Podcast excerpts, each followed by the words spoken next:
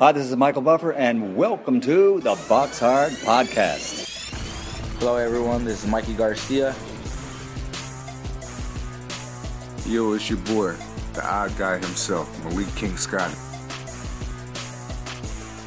Hi, I'm Charlie Edwards. This is Fast Eddie Chambers, and you're listening to the Box Hard Podcast with my main man, Joey Coastman. Hello, everybody, and welcome to episode 95 of the Box Hard Podcast. I'm your host, Joey Coastman. As I've said on the last couple of weeks' shows, I'm not joined by Ayaz. He's took a vacation to New York, but instead we're joined by a man that's been on the show before, a man that's been on many shows, a man that, of course, is the former WBO Super Featherweight Champion of the World, Mr. Barry Jones. Barry, thanks for coming on. Hey, no problem, Joe. How are you, mate? All good, my friend. You? Yeah, fantastic. Nice to be back on. And what I will say to you, Barry, as well, at the moment you're obviously the face of Box Nation, doing the uh, the whole thing the other day. What did you make of that? it, um, it was uh, it was nothing that I I thought I would I I'd planning to do. It was just a case of everyone was on holiday, so I thought I would have a crack at presenting. Anything to see Lomachenko. That's what I thought. Right? I would do anything to, to watch that man box. And uh, so I um I took Steve Bunce's seat and got um, Gary Lockett and Enzo Maccarinelli to take my chair and, and help me out, and we had a we had a good night. Yeah, no, it was it was good. It was a good watch.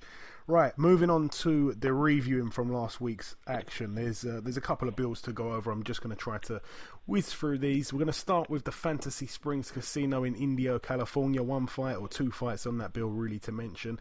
Uh, we're going to mention, of course, Mauricio Herrera, 23 and seven, took on Jesus Soto Karass, 28 and 11 with four draws. Uh, Mauricio Herrera was actually cut on the right eye from an accidental headbutt during that fight, but went on to win a majority decision. So I'm pleased for him.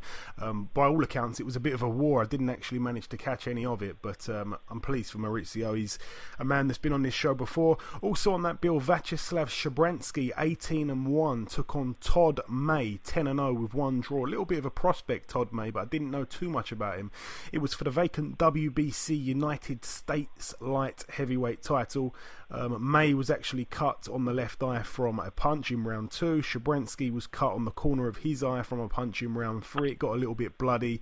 The referee decided to stop the bout in the corner, so it was um, it was a retirement. It went down as a retirement in round seven. So Todd May didn't come out for round eight, and Shabransky picks up the win there. 19 wins inside of 20 fights. So very well done to him. Moving over now to the MGM Grand in Detroit, Michigan, USA. We've got to mention this fight, I suppose. Nikki Adler, 16 and 0, put a WBC World Female Super Middleweight title on the line against Claressa Shields, and also the vacant IBF World Super Middleweight title titles on the line as well. Claressa Shields was only 3 0 going in. As I said, Nikki Adler 16 0. And the Golden Girl, Claressa Shields, picked up the TKO in round five. It was obviously scheduled for 10 two minute rounds, didn't need those. Very impressive win there for Claressa. I think she pretty much won every round, dominated a world champion there, and becomes a world champion herself. She's now got two belts inside four fights, so that's you know that's amazing. Moving over now to India. One fight to mention over here. Vijender Singh moved to 9 0, a unanimous decision win over 10 rounds against a man who was unbeaten, but I, am not even going to try and pronounce that name. It's uh, I'm not going to try and do that to be honest. Uh, he also he also defended successfully his WBO Oriental and WBO Asia Pacific super middleweight titles. His opponent was deducted a point in round six for repeated low blows. Is Vijender Singh still with Frank Warren, by the way, Barry? I'm not quite sure. I would, I would say maybe not, to be honest, because we haven't heard anything about him for a while, and and so I I think he was signed to Queensberry, but I'm not quite sure if he is any anymore. He's a, he's a talent, but how far he goes is hard to tell because you know he never really came up against any resistance, and he probably still hasn't yet, to be honest. Yeah, no, he had a decent amateur career, of course, but um... well, he had a, he had a phenomenal amateur career, but and and he was and I think Lee Beard, who I think still possibly trains him, uh, said he's a really you know he can be how hard he hits because everything that I'd seen from him, you know, before he turned pro would suggest he never really hit. That he was a very much a product of that um, computer scoring, where it was all about you know just flicking shots out and being you know long arms and athletic more than actual boxing skills. I think a, a lot of the amateurs, because he, you know, he was an amateur for a long time and successful at doing that. I thought the transition would have been a struggle for him, but he actually he sort of adapted and showed power quite early. But again, against against with no disrespect to his opponents, limited opposi- opposition. I think when you've had a, an amateur career as stellar as as Tajender Singh, then I think you you should and you have to be moved along quite quickly. And I, I think that he hasn't quite done that. But now he's he's boxing ten or twelve rounders now, you know, for you know some sort of titles which are giving ratings. So I, I guess you know the big fights or the testing fights are, are very much around the corner for him. Yeah, I hope so, hope so. But um, yeah, definitely a promising one, definitely one to watch out for. Now, moving over to the Microsoft Theatre in Los Angeles, California, the bill that Barry Jones brought us on the weekend, if you were watching on Box Nation. Um, I want to start with the undercard. I'm going to start with the Raymundo Beltran fight, 33 and 7 with one draw going in against Bryan Vasquez, 35 and 2. Um, Firstly, I was a bit surprised really because I'm sure he was fighting once again for a green card. I think last time he fought Yeah. he uh, he knocked someone out for it and then they put it on the line again and of course he you know he fights well. Um, obviously there, there's, there were two belts on the line. They were both Beltran's belts going in, the NABF lightweight title and the WBO NABO lightweight title. Vasquez actually missed a weight, so those belts were only on the line, so to speak, for Beltran. So uh, I don't think he could have lost those, those those titles there. Beltran was cut on his right eye from a punch in round six. Beltran was also cut in the middle of his forehead from a headbutt in round ten, which was the uh, the, final round anyway, so it wasn't too bad. Vasquez was also cut on the bridge of the nose from that same head clash in round ten. A majority decision win for Raymundo Beltran. He um I don't know. It was a bit of a. I wasn't really expecting that kind of Raymundo Beltran. I think that I, I kind of thought he'd probably take Vasquez out early. He's got a nice looking record, but it's a little bit padded for my liking. What did you make of it all, Barry? Well, well, I think um, I think Beltran does what he always does. He doesn't give you much space, but I thought, and I think he tried to get like he tried to use his physical strength and the size, which is which is was was clear to see how much bigger he was. Were saying that Beltran has a huge head, so he, he sometimes looks bigger than he actually is. But he, he was much bigger than Vasquez, but Vasquez was better on the inside actually than than Beltran. Just Vasquez, he's not a big puncher, and you know, but he was very elusive up close. You know, I think almost in that in that James Toney role where you know you could he could be you could be right on him, but he could make you miss, and I think he did that and made it quite frustrating for Beltran, and was having more success in close. But beat Beltran, you know, was Vasquez was a little bit too negative, and that's why Beltran, you know, was was was a clear winner, really, to be honest. But yeah, you you expect for a guy that size, and, and Beltran's on a bit of a roll at the moment. He's having a real Indian summer right now. That we were all expecting that Beltran would use that size and strength and, and maybe get a late stoppage like like you predicted. Yeah.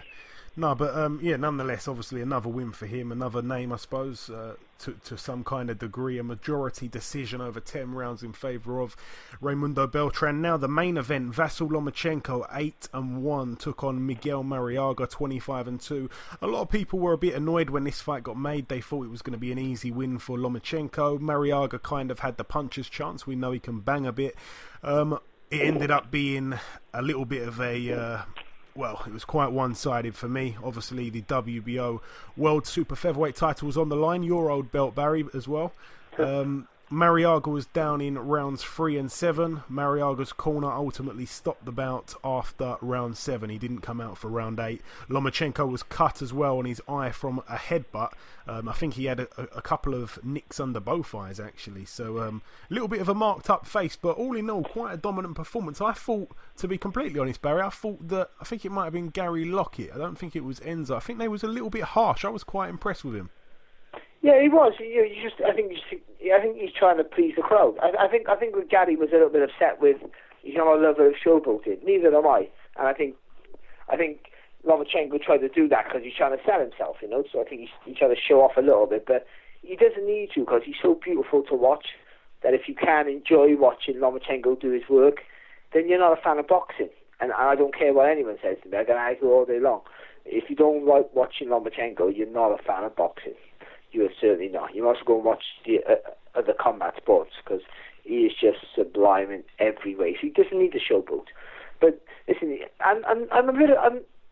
I, I think there's a little bit unjust saying Marriaga was, is an easy fight because it's an easy fight after the, the fights that he's come up against. But for a guy having his, you know, in under ten fights, boxing, you know, Marriaga would be a decent a, a, a defence for Lee Selby, you know, for his featherweight title, or for Oscar Valdez. It was a it was a good.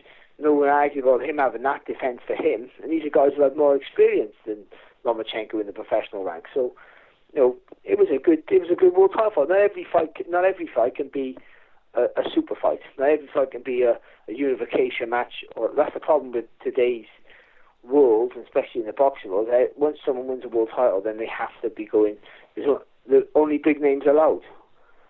You know, when we forget, we go back. You know, we're all um, boxing snobs, and we go back to the the great eras of the 80s. Well, they the champions like Marvin Hagler never never boxed you know, great fighters in every defence. He had some tremendous defences, but he never boxed great fighters in every defence. No, the Sugar Ray Leonard, no, the Tommy Hearns. They boxed tremendous fighters, but they had some easier touches. Guys who, guys who, who were deserving of world title shots, just not the, not the, the household names or the pound for pound contenders.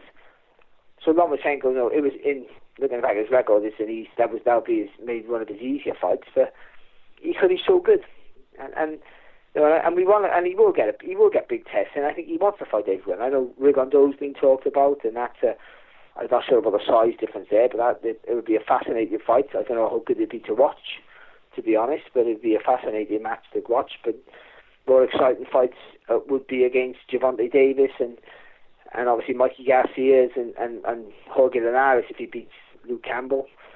And they're they're the sort of fights that we want to see. I think because I think for me the only thing that beats Lomachenko is size, is in moving up in weight until the end. All these little moves and that don't intimidate other opponents. You know you can't you can't be fighting giants forever until they just put it on you. You know or, or you know you got you lose you're giving away size and strength and reach and everything else. That's the only way he's going to get beat because he's just one of the most perfect boxers I've ever seen in my entire life. And I saw you look at fighters and you think, you know, you go through stages of going, oh, if I could fight like anyone, I'd pick him. You know, I'd pick Cotto for a couple, a couple of years back. I'd love to be able to box like the way Cotto fights. But now, if I could, if I could draw back the clock, roll back the clock and box like anyone, it would be Lomachenko. It really would. It really would. Then, then I'd walk. Then I would be walking around saying I was the best in the world. Without a doubt, he's, he is something special. He really is. The movement, the movement around the body, you know, is just superb. He, the shot selections are, are, are brilliant. He's not a knockout artist at all, but I think he punches hard enough. He punches through the target. Every sort of Euro- Eastern European fighter does the same thing. Even if they're not heavy-handed, they punch right through the target. Lomachenko doesn't seem that way because he's always on the balls with his feet, and he's and he's so fast but he still does, and he, that's the third opponent on the trot now. He's made quit. Nicholas Walters just threw just threw the towel in out of frustration and, and feeling sorry for himself. But Sosa and Marriaga now, two tough guys, you know, who, who didn't want to quit, but they had to because they just didn't know the corners, saving them from themselves. Because they just didn't know what to do. They're getting busted up, and it, and you know, and it, and it was it was only one only one fighter in the game for those, those opponents. Yeah, and I didn't I didn't dispute that. The only the only the, the dispute I had was with was obviously with Nicholas Walters when he when he he literally just didn't want to know. And for a guy of that quality, disappointing because he wasn't getting hurt. Where Sosa and Marriaga were getting hurt and confused, so I could understand that. He he was brilliant. He was I I'd, I'd just say the same thing in different words all night, but he was absolutely fantastic. And I pity anyone who's got to come up against him. I can't pick anyone to beat him. No, again, only size. I only give Mike Garcia a, a, a, a chance because of the actually because he's he's really he's a he's a massive. He's not massive, but he seems like a big lightweight now.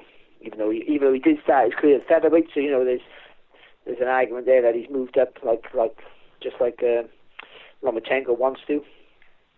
Even Linares, he started off his, his, his career as a featherweight as well. So there's always arguments there and they sort of all started this at the same weight. And then they're the fights you want to see, and they're the fights where he will get that. You know, I think he's one of the best in the world, pound for pound. But he beats one of their names, and I'm, I'm pretty sure he gets that rubber stamp by everybody.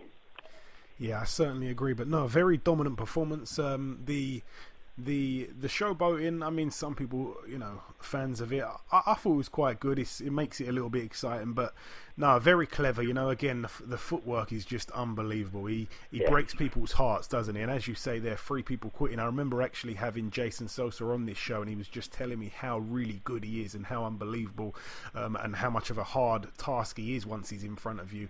Uh, you know, throwing punches at will, if you like, and controlling everything. Um, it's funny also that you should mention Marvin Hagler because somebody that, as you said there, he had a couple of easy touches. Somebody uh, that we'll be speaking to later on in this show's father was an opponent of Marvin Hagler, so it was just a bit of a strange coincidence there. Right, moving on now from Los Angeles. The last uh, the last bill to mention from last weekend was at the Claridge Hotel and Casino in Atlantic City, Jersey, USA. Um, yeah, one fight to mention on this one the heavyweight Zhilei Zhang. I'm probably saying that a bit wrong. He's a Chinese, he was Olympian, he was an Olympian. Um, he picked up a TKO in round one against a man called Nick Guivas. Nick Guivas was only 13 and 7 with two draws, but he was down twice in that first round. And uh, the Chinaman, Zhang, now becomes the quickest man to have stopped him. I think Big Baby Miller maybe took two rounds to get rid of him, so Zhang now moves to 17 and 0. He's a six foot six southpaw. I'd like to see him in some big fights down the line. Right, that really wraps up the reviewing. That's all the action from last week. There's one last thing to do just before we end part one, and that, of course, is to welcome guest number one.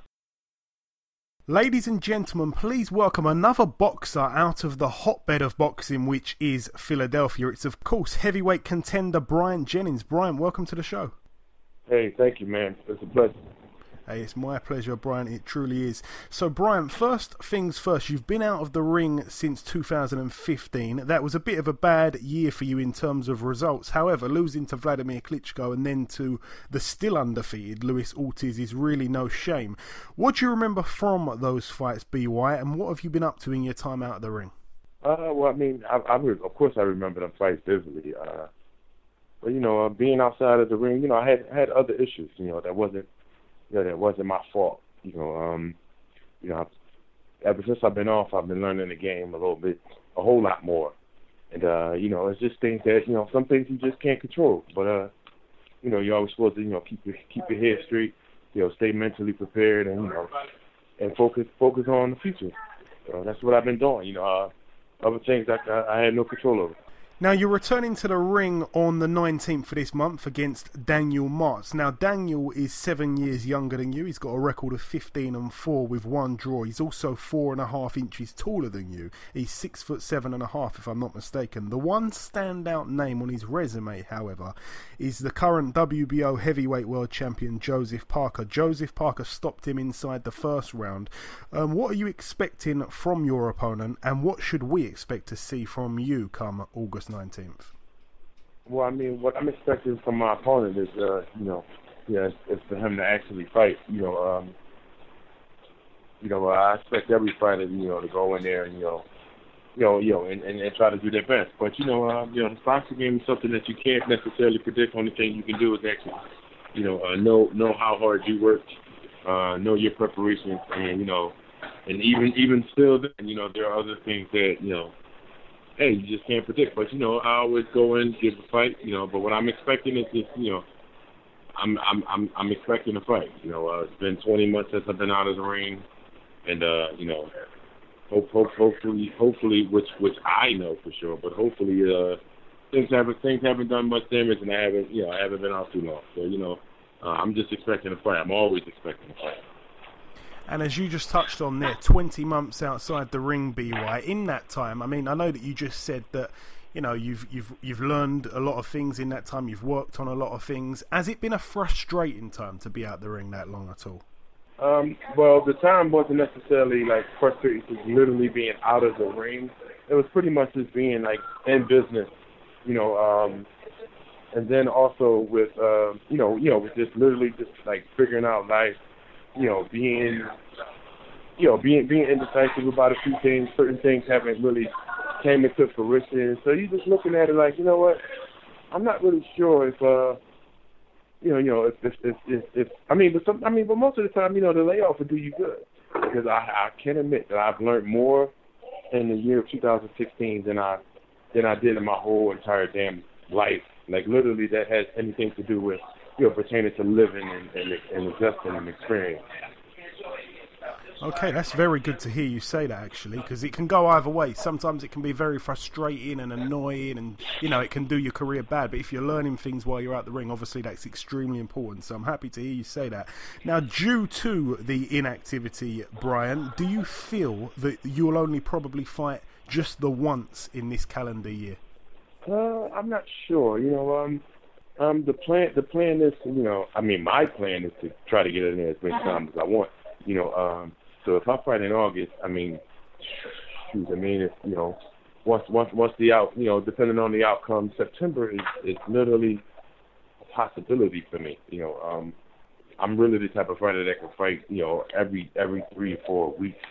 You know, um, I think I think I think that's something that that I would like to instill, and you know, even even though the opponents might not be, you know, that worthy of of name, but you know, for somebody that's literally fighting and being that active, it's it's it's it's, all, it's another good thing for boxing, and you know it, it it creates it creates the market, the marketing you know plan and schemes, and you know it it, it pretty much it'll do me good justice if I keep you know stay active and keep in there. But you know I mean, hey, I mean, who knows, man? But I I didn't I never knew I could be sitting out 20 months like so. I mean, who knows?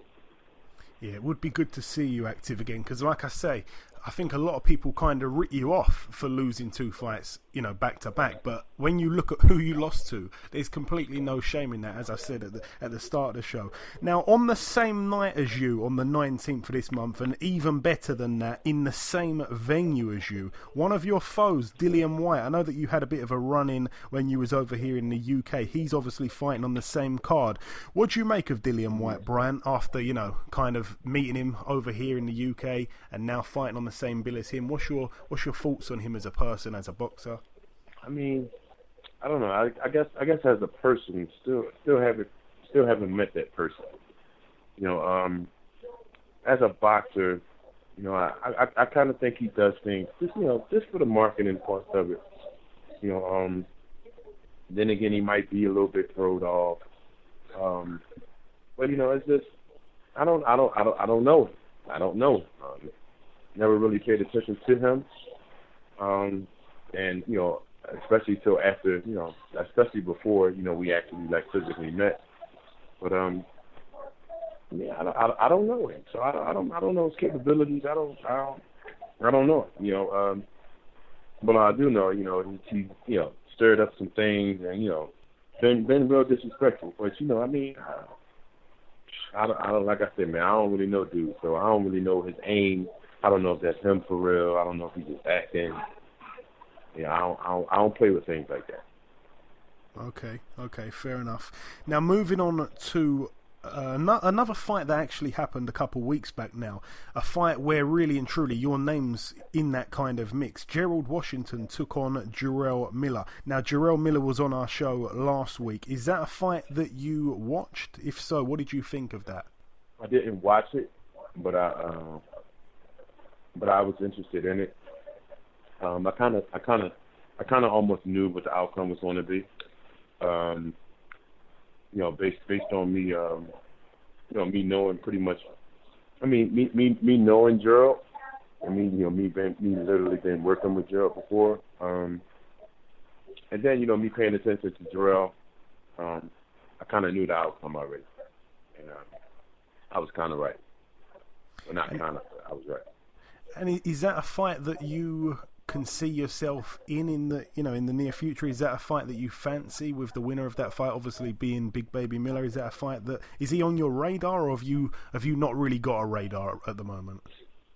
No, I don't really have a radar. Um, you know, me me and Jarrell, we're kind of like two two of the same type of people. Um, you know, when I when I first first met him, you know, physically, you know, we had this we had this thing because you know we we had, we went back and forth a couple of times over the internet. And, you know, when you meet somebody in public, in public, you know, in person, you know, it was kind of different. So you know, we had this little thing. But you know, I, I I look at him as kind of being like me. He's a little more he's a little more raw than me in the sense of where though he's like his chill his chill button is a little more is a little more a little more off than mine. You know, um, But you know, I, I, I mean, you know, he, he he wants the best. You know, he's the type of fighter that you know that wants to fight the best. And I I don't I don't really think that a fight with me and him really honestly like not not even out of respect uh, as far as like for him for him personally. I just think that you know two fighters that that are always willing to fight somebody shouldn't just get together. Like we should be forcing these other people that don't ever want to fight nobody, or forcing these people that ducking people, like force them to fight guys like us, like you know, um, because that don't do nothing but you know mess the game up. I mean, look at me. They say they, they say they forgot about me. It's like, oh, I was the only person willing to fight Ortiz, despite them coming at me four times that year, and despite me arguing the fact that he just got off of, you know, um, you know, he just got off of suspension for, you know, for felon, felon drug tests and stuff like that. I was like, damn, I just fought Klitschko, we did good, and uh, you know, I was like, damn, like, why do I have to be forced to this? You know, I was threatened with, oh, if you don't fight, then you'll be sitting for a long time. You know, like, all right, well, I fought him and I still sat for a fucking long time. So, you know, I just think that game is pretty much just separated and you know, between guys that that want it and guys that's just like happy to have it. We, I, I, I, I don't, I don't see myself. He, he's not on my radar. He's not on my radar per se, and I'm not going to say I won't. I don't ever see myself fighting him because this is the sport this is the competition. But you know, he's not necessarily on my radar. Okay, fair enough. No, interesting standpoint there. Now, it was announced last week that Vladimir Klitschko, a former opponent of yourself, has announced his retirement. The last time we saw him in a ring was obviously against Anthony Joshua. It was a really, really fun-filled fight. What's your thoughts on him retiring, BY? I believe he'll be a man that people will appreciate a lot in years to come. It sounds crazy to to actually say that some people, uh, you know, don't really rate him. I mean, we're living in this. This is the year 2017. Um, you won't you won't get no respect. You won't get any respect. Um, and as the time go on, people's perspectives change, the eras change, um, people's knowledge of the game change, and people's respect level is just on zero. They have no idea what greatness looks like. They don't know what it. They don't know what it what it what it sound like. They don't know what it fights like you know, they don't they don't have any idea. You know, uh, if you ask these, if you ask majority of the you know the boxer fans today, you know, uh, not necessarily the true boxer fans. We talking about the people that actually make up, you know, all of the you know the comments and uh, and people that literally fill the seats up. You ask them who's a who's a, a, a Ron Lyle or you know who's a uh, you know you know who's who's, who's a Mike Weaver. Like they're not going to know these. They're not going to know these dudes. You know, uh, and we just, I'm just speaking on heavyweight here particularly, but you know they're not going to know these dudes. So these are people that are not like deep in history. They really don't. They're really not interested in boxing. They just come to the fight just just because it's a fight. And the only thing that they're interested in is is is just literally just hearing about you know people getting. It's just a fight. They're not. They're not really. They're not really true boxing fans. So Klitschko would never get due. But honestly, uh, for a person that really really dominated dominated the heavyweight division for you know for quite some time. Um, you know, I, I I can't say he really I can't say he really ducked anybody. Um, I know I know the uh, the opposition, you know, in the game it just was a it was just open season. But I mean, hey, can you blame him? He fought a lot of different people that pretty much did damage to a lot of other people. So you know, um, he beat them. And um, you know, for me, for me, he gets the respect you know, uh, for his career, you know, a person that, you know, just just been so dominant for so long, and you know, in this tough sport that I, that I that, that I'm aware of, you know, he he gets my respect, but he might he might never get his just due. Yeah. Ever, he might never get his just due because of the era that we're in and the people that's actually making the votes. Yeah, it's kind of crazy. I think he's, um, you know, he's he's he's an amazing fighter. He's uh, in a, in a way, it's kind of sad to see some of the greats from this era hang it up. Um, obviously, just this week, I think um, Juan Manuel Marquez has announced his retirement as well. So it's you know it's it's a bit of a sadish kind of time for, for boxing, especially for those true boxing fans that you touched on. It reminds me when you were saying that, it kind of reminds me of the people that say like, you know, the people that haven't really studied the game, those people that go, yeah, yeah, Mike Tyson versus Ali, yeah, Mike Tyson would have knocked him out in two rounds. That's the kind of people that I think you're talking about, these guys who don't really know their history too well, you know? Yeah, yeah, Yeah. and that's exactly what I mean. Yeah, yeah, I completely understand that. Now, last couple of questions for you now, BY. I actually met you obviously in March su- surrounding the Haye and, and Bellew fight. You were part of Haye's team. What a mad night that turned out to be. If the rematch does come off, how do you see that fight playing out? Well, um, the rematch, well, with with David being a hundred percent, you know, I think the rematch will definitely play out well. Um, I just think that he suffered a very fucking painful fucking injury, like because he was trying. I think, I think, I think, I think, I think the fight really, really, to be honest with you, look back it, I think the fight really got into David's head a little bit too much. Um, because we also saw David do things that was just like, yo, like relax, like come on, chill, like yo, yo, yo, yo, yo, yo, chill out. You know, because he tried to literally just take his head off, as if, as if Tony was literally just going to be there for that. Like, like those are things that you know a, a more experienced, more polished boxer, such as him, such as you know David himself, the older or the older David, you know, would have pretty much took his time with, you know, set that up a little, a little more than that. So you know, um, I think that I think that certain things that he did in the fight actually caused his injury. Um, just despite being despite being a little, you know, may, maybe a little hurt or maybe a little injury, you know, previously. But I just think that, you know, um, I just think that he really didn't fight, fight, fight, fight the fight that he needed to fight. I think he fought out of. I think it was it was a very hyped fight, and I just think that he really, really, really wanted to get him out of there, and he pretty much lost his, excuse me, lost his cool, and he just he just wasn't the David Haye that we used to seeing. Now, if David Haye could be 100 percent, you know, um, focused, you know, and just literally just use his boxing ability, you know, uh, the techniques, even though he's even though he's a little older, but you know, techniques can still outdo, you know, uh, you know, you know, some young talent.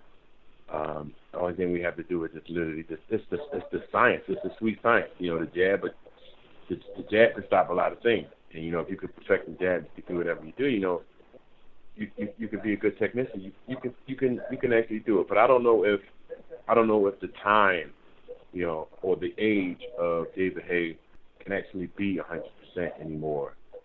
But the best that he can be, who knows uh, how he recovers from this from this injury. But I do, I would, I would say so myself that the old David Haye would have definitely beat Tony Bellew. And you know, I just think that time, injuries, and things just literally caught up to David. So we can't really have like a, you know, 100% you know opinion on on what will happen in the next fight because we don't know we don't know how he's going to recover.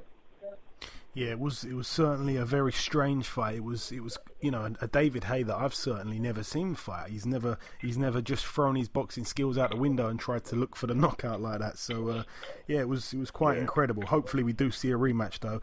Um, another matchup that could potentially take place. A former opponent of yourself, Luis Ortiz. He may be taking on Deontay Wilder. I don't think it will end up happening, but if it did happen, how do you see that fight playing out, By? Wilder is so rangy, so wild, and so so strong um, that you know his punches his punches can easily just keep somebody off, you know, or keep somebody guessing, you know, because he definitely does have the punching power. I don't, I don't, I don't, I don't know. I don't, I don't know what that would be like because um, I've never really seen Ortiz fight. I'm not, I'm not saying box. I'm talking about like fight. Like he fought me, but he didn't have, he didn't really. He fought me because I brought it to him. Now, a person like Deontay Wilder, you have to bring the fight to Deontay Wilder. Um, I'm not really sure how good you know, Ortiz can actually, you know, apply the pressure, keep it close, you know, uh, duck some shots as well and things like that. Ortiz can definitely box, and you know, if you stand there right in front of him, or if you, you know, if you do, you know, you know, or if you be, or if you just be an open target, you know, you can definitely, he could definitely be, be dominant. But I'm not sure about running into some shit that that, that Wilder's just going to be, you know, going to throw. I mean, it's, it, it'll be definitely, it'll definitely be an interesting fight. It'll be one of those fights you just have to see. Um, they just literally just play out the way they play out, stay on the edge of your seat, because anything can happen with Wilder. And you know, when you mention in Wilder, it just literally gets confusing because there's just like the dude's not good, but he's just he's just he's he's just gifted with you know with with the power and you know um, and the size, and the motherfucker will knock you the fuck out. Yeah. for sure. So you know, it's kind of it's kind of it's kind of awkward. You know, uh, as skilled as Ortiz is, you know, um, it's it's just hard to really it's just hard to really say. Yeah, It's really, it is. really uh, just hard to really say. I agree, I agree. You know, you could probably pick about 10, 15, maybe even 20 heavyweights at the top of the list that you could say, really and truly, they got the skills to beat him. But can they stay away from that big right hand? That's the question, because if he lands it, it's good night. Um, right, the last two questions for you, BY. I'm asking everybody about this Triple G and Canelo. What's your prediction on that one? I've got to ask everybody. Huge fight for next month. Um, I'm gonna go with Canelo. Um, Danny Jacobs pretty much gave a blueprint to a to a uh, you know you know you know to Triple G. Um, and literally just by being that close, you know, or literally bringing the fight to him in that way, you know, I think Triple G pretty much, you know, he possesses a lot more power when he's actually stalking. Um, and Canelo's pretty good in the pocket. Um, and I think that Canelo will be able to take the power of the shots that are close. Now Canelo tries to box, which he can, but I'm just saying if if if, if Triple G stalks better than Canelo box boxes, uh, Triple G just has that range and you know you know just land them good shots. And I I don't I don't know Triple G is a one shot one shot type of dude too, but I just think that more so in the pocket, you know, uh, being rangy in and out, you know, uh, using a little bit of angles, which which which which Canelo does okay, but his footwork is not necessarily good enough to really get out of the way a lot of the times. But uh, I'm I'm I'm I'm I'm gonna go with Canelo within the pocket, some shots, and you know Canelo throws five six punch combinations, and and I, I I'm gonna go with Canelo. And the final real question for you now, BY, before we let you go. I ask everybody this question when we speak to somebody from overseas. I want to ask you who's your favourite UK fighter of any era? Can be way retired, can be still active, any era you like. Favourite UK fighter? Uh, favorite UK fighter of any era? Lennox Lewis. Yeah? Yeah, Lennox Lewis. Any reason why? I don't even. I mean, I don't. I'm I'm I'm I'm I'm biased because Lennox is a great friend of mine, but but also, you know, and also great heavyweight. Uh, great heavyweight that has taught me. Uh, great heavyweight that has assisted me in, in a lot of different things, and um, more so when I give an analysis on individuals, you know, I don't know what they do at home. You know, I don't know who they are outside of the ring. Somebody might be a pedophile or rapist or or just a just a crook or whatever, but we can only like literally just classify them for who they are in the ring. But for me, I like to classify people more of a people person. That's why I like people like Andre Ward because I know him personally. I like people like Bernard Hopkins because I know him personally and I know the ins and the outs and the and the character and the demeanor of these of these dudes. Same with Lennox. He's 100. And Lennox Lewis Lennox, is a Lennox man. is 100. Yeah, Lennox Lewis is is a popular answer to be completely honest. We get we get people saying Lennox Lewis. Sometimes we get uh, the odd the odd Ricky Hatton, and most of the time the most popular answer is Prince Naseem Hamed, one of the lower weights. Obviously, people uh, people really liked his style. Right, anything that you want to say at all to our listeners at all, Bryant? Just before we let you go, anything you want to say? Well, I mean, uh, appreciate the listeners for you know listening in, tuning in all the way to the end. Um, this your boy Brian B. Jennings. Uh, August 19th, definitely gonna be a show. Um, you know, I'm def- definitely gonna put on and do what I need to do. Um, you can follow me on Instagram and Twitter at by Jennings. Best believe next heavyweight in the world. Absolutely. Okay, listen, Brian, it's been a pleasure speaking with you. Thank you for giving us some of your time. Best of luck for your fight next weekend, and we're going to keep an eye out for what's next with you. Okay, appreciate it. Thank you.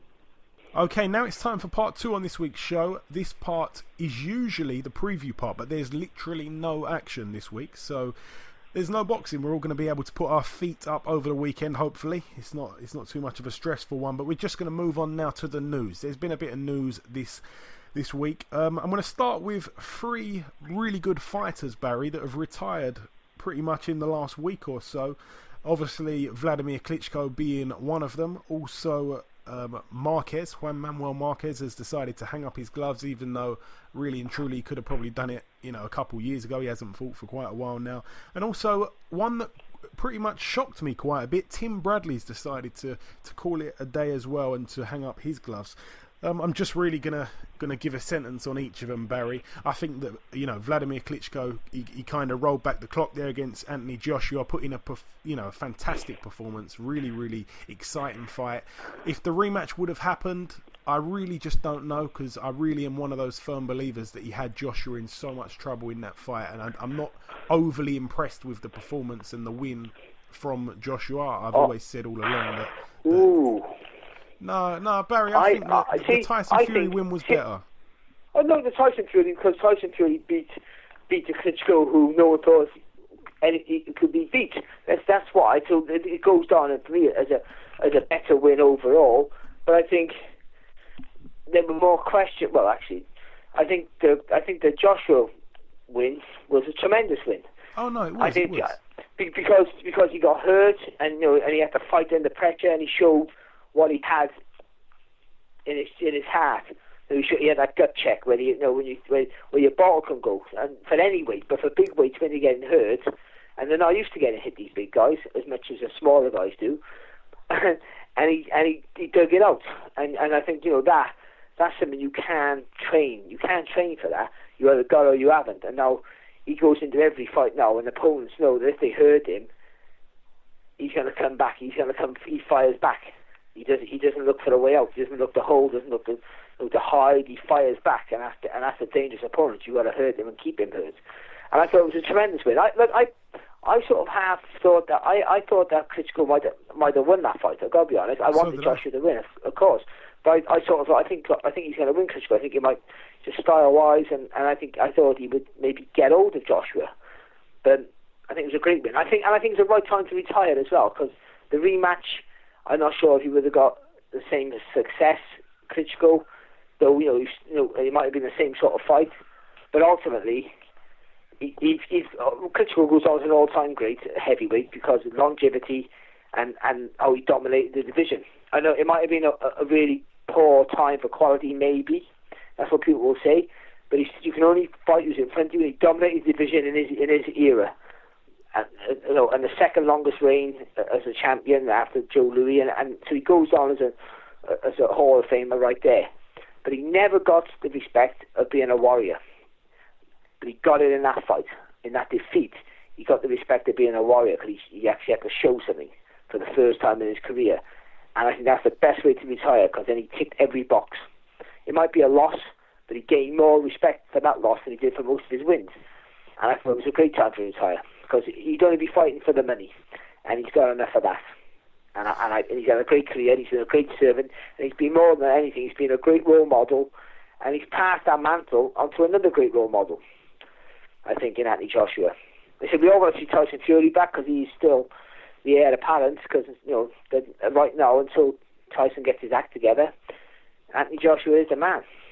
Yeah, no, you can't disagree with that. I just think that um, you're right. You know, the the fight was it was a good opportunity for him to retire. I remember ac- actually saying to um, Jonathan Banks, his trainer, on this show as well. I think actually, I think it was just off air. Actually, I was saying to him, "Listen, if this rematch happens, it really needs to happen as soon as possible because you know we can't have Vlad even more inactive. We, you know, Joshua would have learnt from that, from that, from that win there. You know, getting up and he's going to be a lot better next time in the rematch. It needs to happen as soon as possible, and he agreed with me on that. And when it was kind of taking quite a while to get over the line, even though from what we're all being told, talks were, you know, very progressed. And you know, Eddie Hearn was talking like it was a dead cert for. He even had a date for it in in, in the United States. So um, yeah, no, a, a good time to retire, I suppose. But I don't know. In that fight, I just think that it kind of proved to me that Vlad being in his prime, if he was in the ring that night, it'd have been a different story. But Yeah, no, yeah, I but- just, I'm pretty, and- I'm pretty sure of that. But I am pretty sure of that, and I think you know, and I think the best Vlad beats the best Joshua. But Joshua, I probably haven't got to his peak yet, so that's Yeah. good thing. And but no, listen, time is everything. Would have Joe Calzaghe, who I love, and was a great fighter, would he have beat the Eubank of five years before that? Maybe. You know, at that at that stage of his career, his first world title fight, maybe not. You know, you just don't know, do you? It's one of those, would Steve Collins have beaten Nigel Benn if Nigel Benn was four years younger and fresher? Who knows? He might have, but you just don't know. These are questions that you know. You just timing's everything.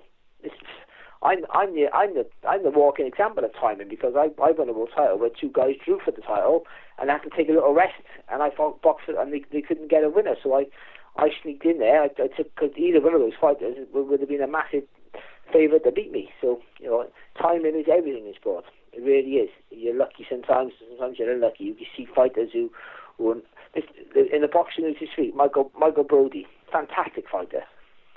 You know, just couldn't get the timing right. Go was unlucky in, in a couple of fights, and I couldn't get the timing right after that. Then coming up against you know, when he moved the featherweight, came up against good fighters, and I just couldn't get that world title win. But maybe a couple of years after, a couple of years earlier, he might have been a two-way world champion, and that's how it goes.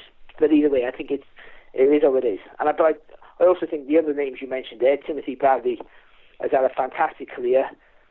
Sort of goes understated a lot, I think, his his career, but he, he had some great wins and obviously beat Pacquiao, but, uh, but obviously that that was always always controversial the first fight, and he took a bit, of, and I think his his legacy probably suffers because of that. It's not his fault that he was a he was a guy who could tough it out, fast hands, you know, he was brave, you know, could fight when he was hurt, and and I and and he's got a career now after boxing, and obviously calling fights for for the ESPN, so he's a.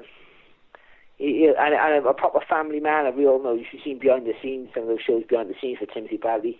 Some looks like a real lovely, lovely man, and, and so you, you're happy for the success that he's had. And and of course, Juan Manuel Marquez was a guy who's who's just you know, one of the best Mexicans of all time, and, and saying that about a Mexican is high praise indeed, because for many years he was a sublime boxer, but he was in the shadow of Barrera and Morales for so long know that he was almost he was another career that was going to be so understated because he had two Mexican legends just in front of him for so long. But he stepped out of that shadow, and you know some of his you know the way being an aggressive counterpuncher is a very difficult thing to be, and he was the master, maybe one of the best ever at being an aggressive counterpuncher, and he, he was just he, he adapted his style as he moved up the weights, and, you know, got more exciting to sell himself, but still kept that that that boxing brain and and and the, the way he could he could figure the fight out quite easily. And obviously, a knockout of Pacquiao when he was unlucky with a few other fights, with a few of the other fights with Pacquiao, got the knockout there, and and and I guess he retires now a wealthy and a and a healthy man, which is something that we all want. Absolutely, as you say there, Marquez, a man that you know he he, he had that Mexican. Uh, reputation of just being one of those guys, one of those. He goes down really and truly in the books as one of the best Mexican fighters of all time for me. Um, you know, many good wins on his resume. As for Tim Bradley, I feel a little bit.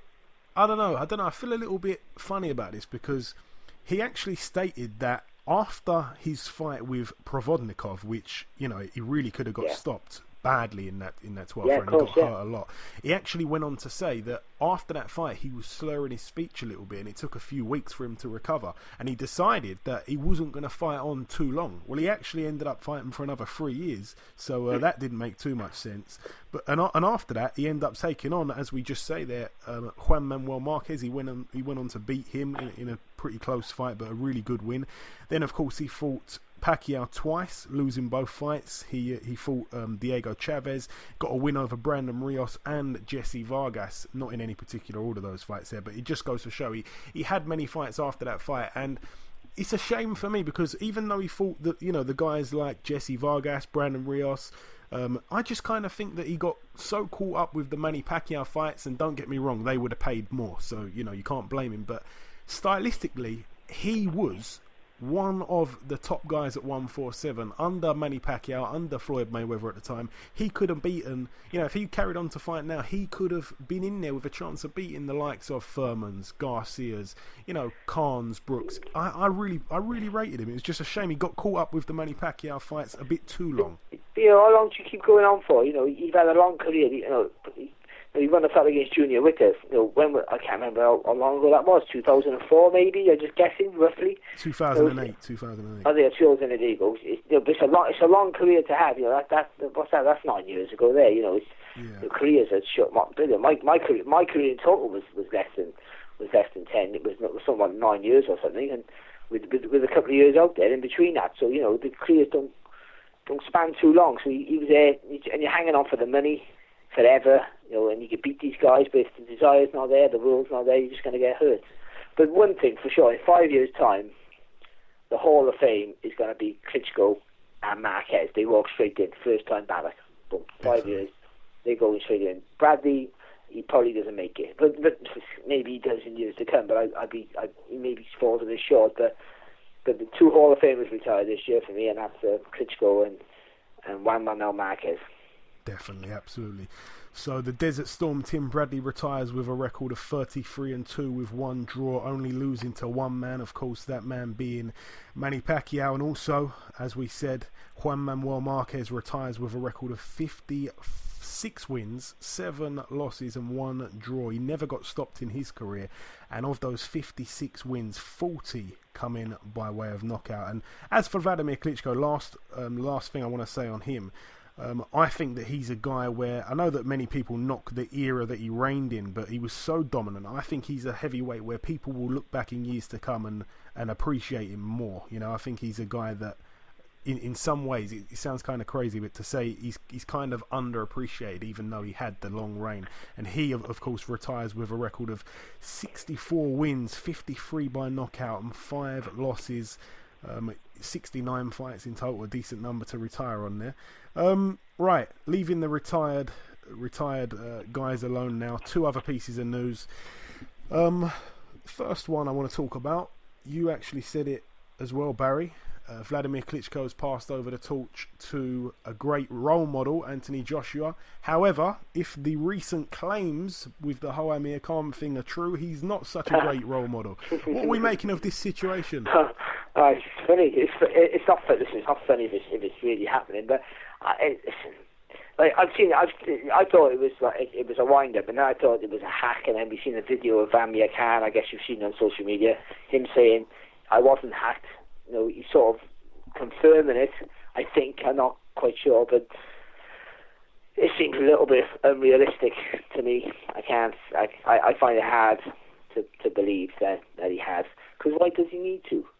You know, I don't know. You know, if he has, then you know, I can't. I can't see it. First of all, if he has, then he, you know, I don't want to call him names. They don't seem quite right. You know, if you know, for the, I understand why guys, some guys will go with any woman because just happy to have have attention. I understand that more than most people. But you know, if you can pick most women, like I don't think Anthony Joshua suffers for getting a date. If if he's you know wh- whether he's into men or women or, or, or transgender, I don't know. But whatever he's into, no, but you don't know. You know, you can't assume anything, of course. So, but whatever he's, whatever I don't, I doubt he suffers. He's famous. You know, he's a good-looking guy. He's, he's full of muscles. He's six foot six. I'd go out with him. You know. So you know, he, he won't, he won't, he won't suffer to get it. So why would he want to go with someone's wife, especially someone with a high-profile wife? Well, you, I can't see it, uh, to be honest. But listen, boxing's a crazy business, and and nothing, the things we've seen in recent years, nothing would surprise me. But it's been it's been entertaining. It was an entertaining couple of days, wasn't it, on on social media, watching uh, Amir lose lose the plot a little bit, and Joshua sort of playing up with the jokes, but not really boxing news. There. No, it- no, to be honest, I'm glad you mentioned that, I'm not the other Pacquiao um, Mayweather thing fight. That was um, I'm glad you didn't ask me that. No, do you know what I will say about that fight actually? It's not Um, a fight. Yeah, well said. Well said. No, what I will say about that is um, Paulie Malignaggi's got his own boxing podcast as well. I think it's called it's Yeah. called something like um, I think it's From called Brooklyn from, from? Brooklyn to the world. That's it. Yeah. And um, he's just released a two-hour episode this week, and I just listened to it last night. And basically, he talks all about like real in real detail. Like I say, it's a two-hour-long thing. It's just for people that are listening to me talk now. You may want to go check that out. He literally talks about everything that happened in the whole camp because obviously it's been widely reported. He walked out of the uh, of the training camp, and it's really interesting to hear some of the stories and what had gone on. It's quite shocking, to be honest, uh, that some of the behaviour from Conor McGregor. So it's definitely worth checking that out. And the final piece of news: there's a big fight that's been mentioned. Um, it's going to be happening. I can't remember where actually. It's just slipped my mind. I should be better than this. But um, former world champions are getting in the ring. Obviously, Anthony Crolla, the uh, the Manchester favourite takes on the Scottish former world champion Ricky Burns. Is, Yeah, Man- think, Manchester. in Manchester? Yeah, Yeah, it is. Yeah, in yeah. Manchester. Yeah. What's your thoughts on that fight, Barry? I just want to give my quick quick take on it. Um, I think. I think. Firstly, well, I think it's. let me just go. Let me just go, Barry. Let me just in. uh, Crolla for me, I think that obviously, you know, you know, I don't know. I think Crolla's th- th- those two fights were with Linares. Even though in the first fight he did okay, the second fight he just, you know, he just looked, he just looked terrible to be honest. But then that is against Linares. I'm not, I'm not silly, but. Um, Ricky Burns, I've said it for quite a while. Even though I remember when you last come on, Barry, I was I kind of sounded like a bit of a hater about Ricky Burns. I'm not. He's a really good guy, but I think he's way past it. And you know, when we saw him mm, take on yeah. Indongo, it was just these two guys really that have lost very widely to two top guys in their division, and they're getting it on. And I'm not overly excited about it. It's definitely what I will say is it's definitely a 12 round fight. No one's getting a stoppage in that fight. Yeah, you would think it would be a 12 round fight. They both both know, very resilient, both can take a good shot, and, and both fit as well. To, to be honest, both train hard. But it's, I think it's a fantastic fight. It's not it's not the world level fight anymore that that it would have been maybe last year or year before. And you're right, Ricky has gone down from where he was once was, and that's because he stopped using his feet. And you can't. And we spoke about this already on about the fight. Is you can't go on forever. But you know, he, he has a realistic and a, and a good chance of winning this fight. I think Ricky Burns, if he can get that that little in and out movement with his feet, the little jiggly style that he had. You know, that it was hard to for bo- boxing to let himself go. Because Anthony's going to try and, you know, as we see with a lot of uh, Joe Gallagher fighters, he's going to get that high tight defence, putting pre- putting pressure on you. You know, little feints putting pressure on you, looking to block and counter every time you let your hands go. But if if Ricky can get the footwork back again, then I think he's got a very good chance. But listen, Crolla's resolve, you know, he's really changed his style to win the world title. And you know, he went from a from a boxer to an aggressive fight to an aggressive fighter, and you know, change his style and, and become a world champion because of that. So it's a good fight. It's not it's not a fight that that's gonna that's gonna make any waves in the world scene anymore. I wouldn't have thought, to be honest. Uh, it's, as, as domestic fights go, I think it's it's a fantastic little scrap. Yeah, no, I agree. I agree on that point. It's uh, yeah, it's, it's, It's a, se- it's a seller. It's a seller. So Yeah, Anthony's got a got a big name. Ricky's a, Ricky's one, only our second three-time world champion, three-weight world champion, I should say. So you know, it's it's it's, it's a seller right there. It's a good little fight. Yeah, and that one is on the seventh of October, so that's at the uh, the MEN Arena, the Manchester Arena, whatever they call it now. Um, but no, you know, decent. It's, it's a decent fight, I suppose. Obviously, as you say, they're just kind of just domestic clash. That's all. That's all I'll say about it. What I have seen, I've seen a few polls online, and most people, quite a lot of people, you know, out of Ricky Burns winning by knockout or decision, out of um, Crolla winning by knockout or decision, a hell of a lot of people are going with Crolla on points, and I think that's probably a safe bet from from my standpoint now. Even though obviously Ricky's the more, you know, he, he's got the better wins, he's the more experienced guy at that world level, but most people going with Crolla. I think he could be the fresher, even though it sounds a bit mad because he's kind of had like a bit of a uh, his his career's had a few bits of momentum in it. He was you Yeah, know, of course, yeah, that's our career. it's been a bit stop start. So, um, but no, an intriguing fight nonetheless. Right, anything else you want to say, Barry, at all before we bring in guest number two? No, Joe, that's absolutely fantastic. You summed it all up, mate. You really have. Excellent. All right, just before we end part two and end the show, ultimately, there's one last thing to do, and that, of course, is to welcome guest number two. Ladies and gentlemen, please welcome yet another fighter from Philadelphia. It's the undefeated super middleweight prospect and soon to be world title challenger, Mr. Jesse Hart. Jesse, welcome to the show. Oh man, it's a pleasure. It's a real pleasure to be on the show. I'm glad to be on the UK and you know uh, glad to get my thoughts on about about boxing. Period. Yeah, absolutely, man. It's my pleasure, though. Believe me. So, Jesse, first things first. I wanna I wanna delve into your background a little bit. I want to ask you a typical opening question in a boxing interview when somebody's speaking with you for the first time. How did it all begin? How did you get into boxing in the very beginning? Uh, my father, my dad, Eugene Cyclone Hart. He was uh one of the top hundred greatest punchers of all time. My dad was rated number three in the world. He never landed a title shot, but um, you know, I I, I think you know uh, that's where it all started with him. It all started with my dad. You know, without my dad, I I, I wouldn't even be you know talking on the show. Um, it just all started with him, man. When, since I was six years old, uh, he's just been grooming me, grooming me for greatness. And obviously, as you say, there your, your father. Um, for those that don't know, uh, Jesse's father took on the likes of Marvin Hagler. He also shared the ring with Eddie Mustafa Muhammad. And um, as you say there, your dad kind of got you into it when you were six years old. He's still your trainer to this day. So uh, it's it's really good. There's a lot of father son relationships in boxing. It sounds like your one works really well for you. Absolutely. Um, uh, you know, it's, it's no, it's no. I have no quarrel with my dad. I mean, we understand each other, so there's a mutual respect. You know, there. You know, is is either you gonna put up or shut up. So. Absolutely, man. I understand what he think, and he understand what I think. Absolutely, absolutely. Right. Um, just before we get on to your pro career, I just want to touch on the fact that you narrowly missed out on the 2012 Olympics. Is that right? Yes. What what actually happened there? I know that you uh you, you fought in some of the trials. Um, I fought the Olympic trials here. I won the Olympic trials, the actual Olympic trials in Mobile, Alabama. They had this thing called the reload tournament if you didn't qualify in the world championships because you had to win three fights in the world championships to qualify. So I, I won two in the world championships and didn't qualify for the actual Olympics. So I had to come fight. I had to come back to the U- United States and defend my spot to spend my Olympic spot for a second time. And here I lost to a guy named Terrell Joshua Gausha in the finals on a 10-10 tiebreaker split. Uh, it was ridiculous.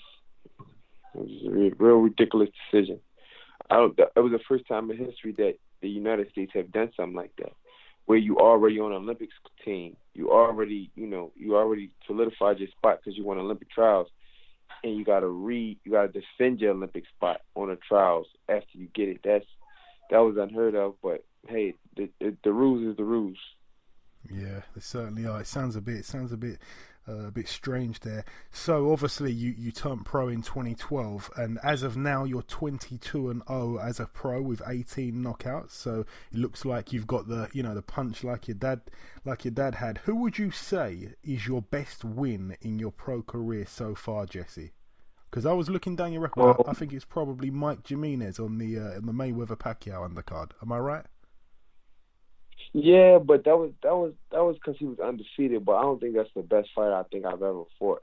The best fight I think I've I've ever actually been in there with, where I felt their skill and their and their technique is a guy named uh, Samuel Clarkson. He was a southpaw. He's from Texas. I fought him on ESPN. I think I think he had the skills, but they wasn't all the way developed yet, so he didn't really know what he was doing. But you know, he he's he's after I, after he lost to me, he went on a road to beat the likes of Jerry Odom. He beat a lot of good fighters. He beat a lot of good fighters after he lost to me. Um, he went on to, to, to accomplish a lot of great things. Sammy Clarkson did. Yeah, um, what I will say, the, the, the one thing that he's got in, uh, you know, in in what's the word I'm looking for in uh, Oh, completely lost me the word. The the one thing he's got, I completely it's completely escaped me the word. He's also a southpaw, is what I'm trying to say. That you're obviously right. your upcoming opponent's also a southpaw, and that fight there, uh, it was it was an eight round unanimous decision for yourself. You actually dropped him as well in round four, so a very wide win. That's good to see. Um, so yeah, let's talk about your fight coming up. You're now uh, taking on the WBO world champion, the also undefeated Gilberto Ramirez. Now, some say he's the best super middleweight in the division, and that is what a lot of people are saying over here, despite the UK actually having two of the four titles out there. So, uh, some, some of us still say that Ramirez is the number one above George Groves, above James DeGale, and the rest. What are your thoughts on him as a fighter, Jesse, and what do you know about him? I respect him as a fighter. Um, I respect what he has done, uh, you know, as a champion. But uh, him being the best super middleweight in the division, I don't, I don't think that's true. I think that still has to be determined because you know I don't think he separated himself from the pack, um, just yet. And uh, you know, like I said, you know, September 22nd is his last run. Period. In my, in, in my, in, in, in my eyes. So uh, we have to see, man. You know, we have to see. I just think I don't think he separated himself from the pack just yet. I mean, the kid haven't had a knockout or he haven't had dropped anybody since 2014. I mean, James DeGale, you know, he's been dropping people and knocking people dead, and he dropped Dirrell, he dropped uh um that kid uh Badou Jack. I mean, you know, DeGale's been on the road. I mean, you know, he's, he's. Berto Ramirez plays it safe, and uh, I'm not down talking, but I don't think he's the best super middleweight in the division. I wouldn't go that far. Okay. Um, what I will say, obviously, we can't overlook the fact that he's 35 and 0. He's got a very nice looking record. As I said just earlier, you're 22 and 0. Somebody's O has got to go here. You're both very tall for the weight as well. What are you expecting from him on fight night, and what should we expect from yourself? Um, I think you're going to see me. I think he's going to come in uh, with, with with the same game plan as 22 other fighters did. I don't got him coming in differently. I got him coming in with the same game plan that 22 other fighters did. Um, you know, to try to keep pressure and get me tired and hope and pray that I, you know, the later rounds and you know, I just I just think he's gonna be like you know he's gonna be wishing on a wishing on a prayer. So, you know, it's it's it's, it's really a toss up fight, but it's really not. I mean, the kid, the kid, the kid don't think in there he's still a kid. He's a young kid at that. He's what 26 years old. So he's a young kid. He got he is you know it's just it's just it's just like I said he he's he's not he's not fully developed mentally. I don't think he thinks on his own. I mean, he think he does everything that his trainer and him says do. So that's that's robotic. We call that in Philadelphia robotic mentality. You know, if somebody got to tell you to do something, you gotta force it. We're gonna have to. We're going. We're gonna. I think we're, we're gonna for, making. We're gonna force him to think on his own. Uh, fight night. I think he's going to be in trouble. He knows he's going to be in trouble. I mean, I I I think you know I, I'm just too strong. I think he's going to run into something big, and uh, I think that's going to be the difference in a fight. Uh, if we don't stop him, we got him quitting. Okay, big big statement. I, I just said there obviously that some people over here say he could be the best at 168. Who do you see as the best man at 168? Well, I, I, I said, for, you know, that's still up for grabs. You know what I mean? That's still up for grabs. It's still to be determined because no one has separated themselves yet. No one has separated themselves yet. I mean, DeGale, the Gale getting dropped, tooth knocked out, uh, uh, uh, uh, uh, Groves getting knocked out, coming back to win a title. Uh, WBC, the WBC super middleweight is really up for grabs now. Uh, Callum Smith is going in on a, on, on a tournament. There's a lot of great super middleweights out there. Uh, Benavidez is getting ready to fight uh, the kid Floyd got. And it's just a lot going on in the division. It's, it's, like you know the title is just up for the grabs, and we can't determine because nobody had a long run yet. Nobody had a long run at super middleweight to be the super middleweight champion out of all the champions. No one have a no, one had a hellacious run. So we that that's still yet to be determined. You know what I'm saying? The the the, to solidify that, you got to say a guy like you know who, who had a belt as long as eh, the belt the belt just goes from one hand to the next hand. I mean, uh, I, you have it, I have it. You had that. No one had a, had a long run, so that's still yet to be determined. I, I can't even say. All right, that's a fair point. That's a fair point. What are you making of this World Boxing Super Series tournament? Was you ever approached about entering that at all? Yeah, I was approached about it, but I, I was already there. I was already there, uh, rated number one in WBO. I was already, you know, I was already, I had, I was, my shot was, I had already came, so I'm like, why do I got to fight these guys who didn't accomplish nothing? Uh, um, what is this going to accomplish? And, and furthermore, where is it going to lead to? I mean, you, you, you got Chris Eubank Jr. in there. You know, uh, you got Cam Smith, who had an opportunity to fight for the WBC, left that to go in the tournament. I didn't understand that. Um, I, I, I just, you know, I, don't, I don't, I don't know. I just, you know, like I said, I, I don't think nothing of it. If you got an opportunity to be a world champion, I think all the champions should have been in it. If you ask me to to see who's the the real real deal, but none of the champions got in it, got not got involved. So the guys that's in the tournament, are they the real? What is they the cream of the crop of the super middleweight division, or they just there See, there's a big difference, man. We got to all look at all that. Is Gilberto Ramirez not in there? James DeGale not in there? Carl Froch, I mean, uh, uh, uh, the guy, um, what, what his name is? Other guy from the UK. George Groves is in there. If you were going to Groves- say him, Groves- he's in there. He is. Yeah, yeah, he's in there. Yeah, yeah. Well, well, well, well, well. Groves is the only champion I know of, and the Yeah. WBC is up for grabs. We got one champion in there, and everybody else, the cream of the crop, not in there. So how can we determine who's the best super middleweight after that tournament? Can't determine that. Can't determine. It got to be all the champions. When Andre, when Andre Ward fought in the Super Six, all the current super middleweight superstars was in that same Super Six tournament. We don't got it. We don't got all the superstars. You know, Froch was in there. I respect Froch for that. I respect um, what's the other kid name? Uh, Kessler for that.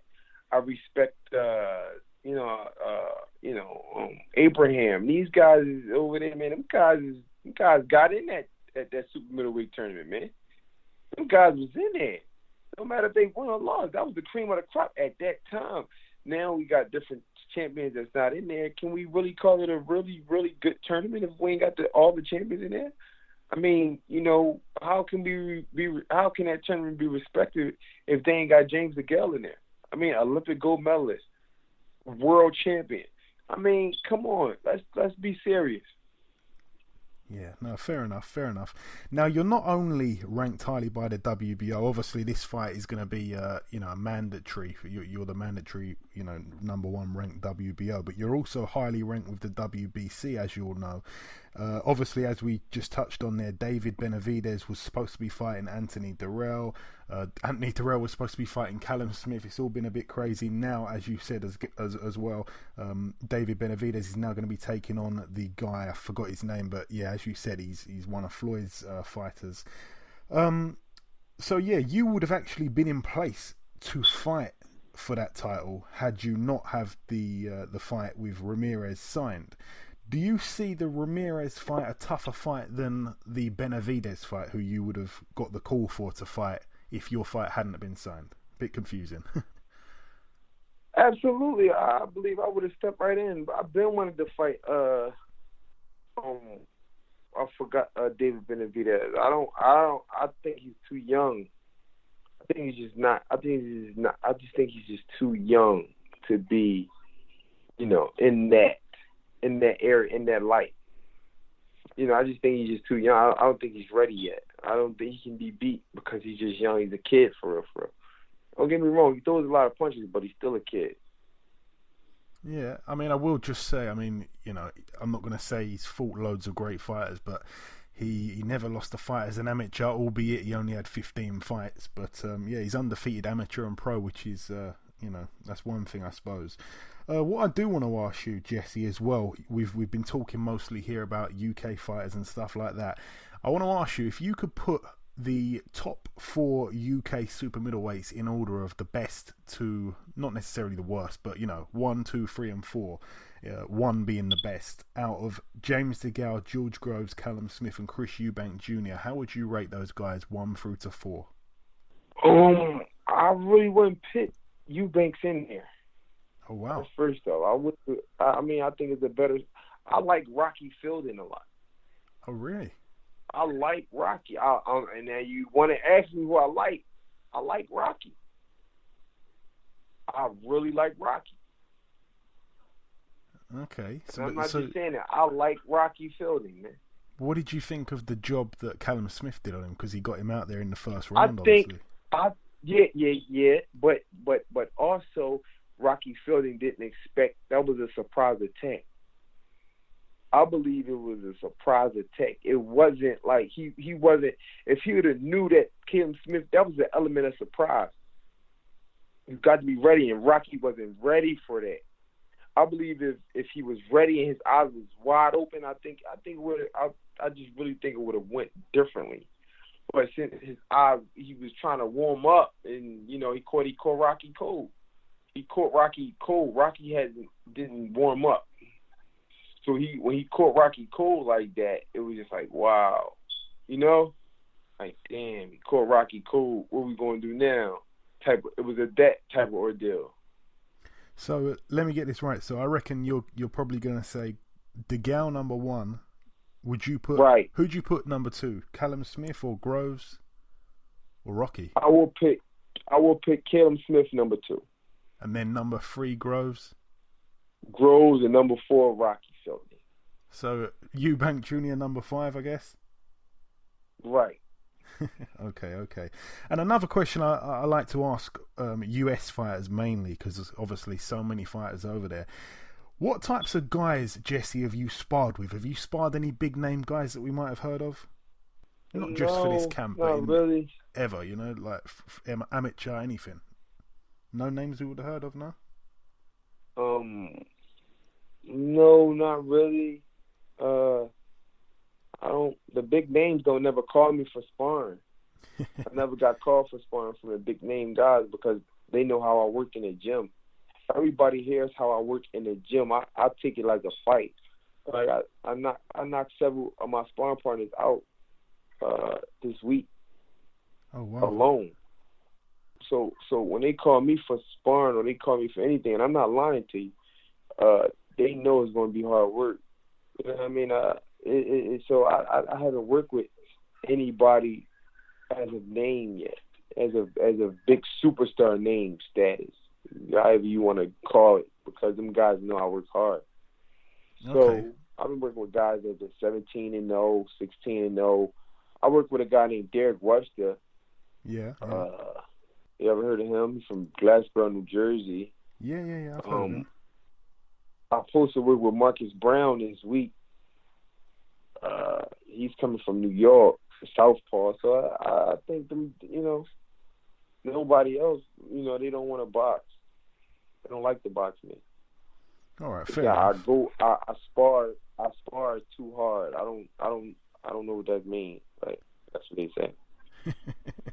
there's no, there's no, there's no second gear. It's just all done in at one pace. You- don't know how to play right, fight, so right, to, right, so right. I'm always, I'm always challenging myself. I can't Alright. really like. I, I ain't got a chance to let up. You know, I, I just gotta just challenge. I, I feel like I gotta challenge myself. I don't know why it's like that with me, but no, that's okay. That's okay. I'll put the word Yeah. out. I'll make sure no one, no one over here rings you up for sparring over. Uh, another another super fight I've got to ask you about. We're asking everybody about this one actually. Everybody we speak to, we cannot get them off the phone without asking their opinion. Triple G against Canelo. Everybody split. How do you see it, Jesse? Who wins that one? um, I think Triple G is gonna win that one. For me, on basis simple fact, Canelo waits in that pocket shell defense too too much. He waits in that he he gets in that defense. He stays in that shell just a little too long for me. Like he he don't box. He don't show he didn't show me no box. He stays in that shell a little too long for me. And Triple G is a dangerous man in that. Like dangerous if you wait around for him. You got to box him, move him. You got to do a lot to him to razzle him up. I think sort of like how Danny Jacobs did. You got to you got to actually do that to him. You can't you can't you know you can't just do it. You got to do a lot of maneuvering. You can't do you know you just can't just can't just do wait in that pocket that one thing and throw left hooks and you know throw little flurry fight in spurts. I think Canelo is a fighter that fight in spurts. So you can't fight in spurts with him. You got to do a lot. You got to do multiple things with him. Be in tip-top condition when you fight triple uh, Gennady Golovkin. I just I like Gennady in that fight. And a question again that we have to ask everybody that we speak to from overseas. I want to ask your favourite UK fighter, Jesse, from any era. Can can- you know? Can still be boxing now. It can be retired 50, 60 years ago. Any time, any era. Your favourite UK fighter? Um, my favorite UK fighter is Anthony Joshua. Really? You go with with one that's uh, that's still boxing now? Yeah. Yes, I like that kid. Uh, and at the same time, I like him so much I want to fight him. That's that sound weird, but that's the truth. Like I put up on Twitter, I said I would I would like to like fight Anthony Joshua one day. At what Like, I kind like of him weight? so much, like, huh? What kind of weight would that be at? Uh man, heavyweight. I I don't you know I don't I I try to put the weight on as much as I can and you know hopefully move up and try to do that. One day I would like to share the ring with him. I like how he he brings you he brings that type of he brings what I want. He brings that near death experience in there because he's I I like his shot like you know when Klitschko hit him he went down but he ain't stay down. Like he brings that near death. Like he's he he's gonna fight and try to bring you within an inch of your life, and that's what I want to feel. That's something I want to feel one day. I like how he fight. It it it, it does something to me. It makes me want to fight. It, it it it drives me to it. I think that fighter catapult me to a different level. You know, Roy Jones did it. You know, with uh Ruiz. You know, Bob Fitzgerald did it in back in the 16 uh uh uh, uh 1960s or whatever. He went to heavyweight from you know middleweight. Uh, I just think that that that fight would be a, a hell of an intriguing fight, and that's my favorite UK fighter as of right now, Anthony Joshua. You know, I like the way I like how he fights. He fights hard, he fights good, and he he takes gambles, and uh, that's that's the type of that's the type of fighter that you know I would wanna I would wanna that's my favorite fighter, basically from the UK. Jesse, I think you're probably the first and last guy that's actually came onto this show and said you actually want a near death experience in the ring. I mean, I like you, but you sound quite crazy. yeah, yeah, that's that's the thing. I mean, boxing is crazy. I mean, boxing to, to get it, they, they, they actually fathom to get in that ring and you know try to fight guys, and you know you know you can possibly be you know go brain dead one day or not leave the ring with with all your faculties you know, that's that's that's crazy. I mean, we look at we got a we got a guy over here named uh Parabon. I mean, guy just you know he's in a wheelchair now and he's you know a little messed up from a fight. I think you heard of him. I know y'all heard of him over there. Yeah, yeah, yeah, yeah, yeah. He's the he's the guy. Um, I think he's got a sister who's who's been supporting him a lot. Am I right with with that? Is that is that the same guy? Yeah, he's getting he's getting a lot of support. I think, you know, if I'm not mistaken, hasn't Willie Monroe Jr. got quite attached to him? Yeah, yeah, Willie Monroe Jr. Yeah, yeah. Okay, yeah. And another guy, another guy that went brain dead was um, McCall, uh, uh, uh, uh, G-Man over there. He got brain dead when he fought uh, a super middleweight fight with uh, what's that guy from over the U- UK name? Nigel Benn. Nigel Benn, yeah, yeah. Remember what he did to uh, Mike McCallum? No, not Mike McCallum. Uh, Gerald McCullen. Gerald McCullen. Remember what Nigel Benn did to Gerald McCullen? Gerald McClellan. Yeah, yeah, yeah. Gerald McCullen is messed up. So you got to be a crazy individual to even be to even go in there. So in, in my mind, I say this to myself: I, you know, why not risk it all one day? You know what I'm saying? And and I, and I think Anthony Joshua, like I said, I think he'll bring me to that to that point. You know, because I I want to leave this sport. When I leave, I don't want to leave with no fight left in me. I always say that I want to leave with not an ounce of fight left in me. Knowing that I gave it my all, knowing that I gave blood, sweat, and tears. I don't I don't want to leave with an ounce of fight left in me. I want to enjoy retirement life, and I think Anthony Joshua can get all the fight out me, all the fight I got in me. He can. He I think he's the one that can get it out. Okay, fair and that's point. my favorite. And that's my favorite UK fighter. Don't I'm not disres.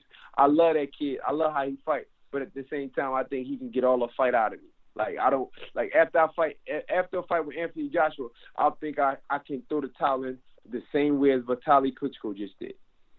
Vladimir, yeah. That kid, that kid took all the fight out of Klitschko, and I don't care what nobody said. I mean, Okay. that when you got a fight like that, and then they say you want a rematch, you say hold it.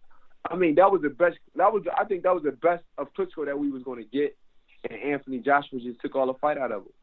So my whole my point exactly is this: I'm if I get in there with him, I want him to take all the fight out of me.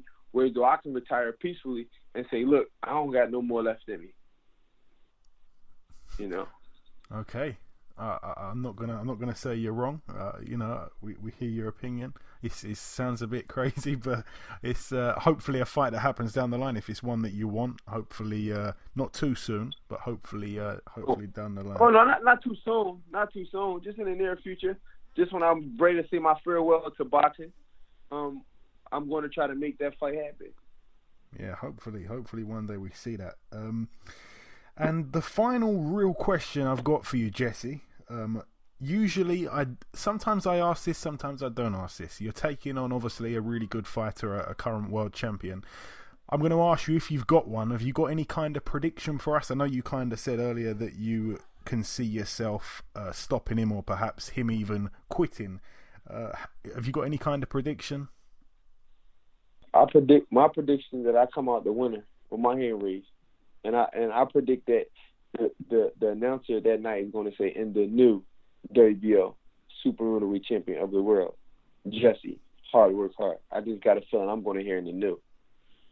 We certainly hope so. I tell you that much. Now, just before we let you go, Jesse, anything that you want to say to our listeners at all, to any UK fans, anything you want to get off your chest I before we let you say I want. I love the UK boxing, man. I've been watching the UK boxing since. Um, I don't know if y'all guys ever heard of the guy that dropped Ali in his first fight, go? Henry Cooper. Henry Cooper. That guy is like one of my favorite fighters because his grittiness, his determination, and his his willpower to never give up, even though he couldn't see out that eye, it was cut hellaciously. He still wanted to fight Ali, and he still wanted to continue on. I think he symbolized what UK fighters is all about. Never giving up. And that guy, as I was almost out of, out the socket in that fight, and he prayed, he begged the referee to let him keep fighting. I think he symbolized UK boxing. Um, uh, I love UK. I love the UK boxing fans. Um, y'all always stick behind your fighters, and uh, like I said, man, hopefully I I, I really want to come over there and perform at Wembley one day, and um, we I got to get Eddie Hearn on the phone, talk to Eddie Hearn because I want to perform over there one day just to get that experience, man. Yeah, I love the UK boxing fans. It, it, it I, I, I, I, like I said, I, I, I pray one day that I get the chance to perform over there just to get that experience. Yeah, we certainly welcome you over here with open arms. It'd be brilliant if you do get through your upcoming fight, perhaps a unification with James DeGale sometime, uh, sometime next year, summer. Absolutely. What a fight that'd be. Okay, listen, Jesse, it's been a pleasure speaking with you. Good luck for your world title fight on the 22nd of September. And God willing, next time we speak, I'll be speaking to the new WBO super middleweight champion of the world. God willing, man. Thank you. Farewell, mate. This has been a great interview. Okay, and there we have it. Episode 95 is now complete. I've been your host, Joey Coastman. Barry Jones has been on with me for the duration of the show. A big thank you to our two guests, former world heavyweight title challenger Bryant Jennings and future super middleweight world title challenger Jesse Hart. It's been a Philadelphia podcast this week, a place where boxing has always been thriving. The streets of Philadelphia has been home to some of the best to ever lace them up. And it's been a pleasure bringing you the voices of two guys who are some of the best fighters Philadelphia has to offer of this era. As always, the biggest thanks of all goes out to the listeners that tune in every week. There's no boxing this weekend, so remember if you've got any free time, please leave us a review on iTunes. It really will mean a lot. You can follow us on Instagram and Twitter at Box Hard Podcast. We'll be back next week with another big show as always. Until next time, take care.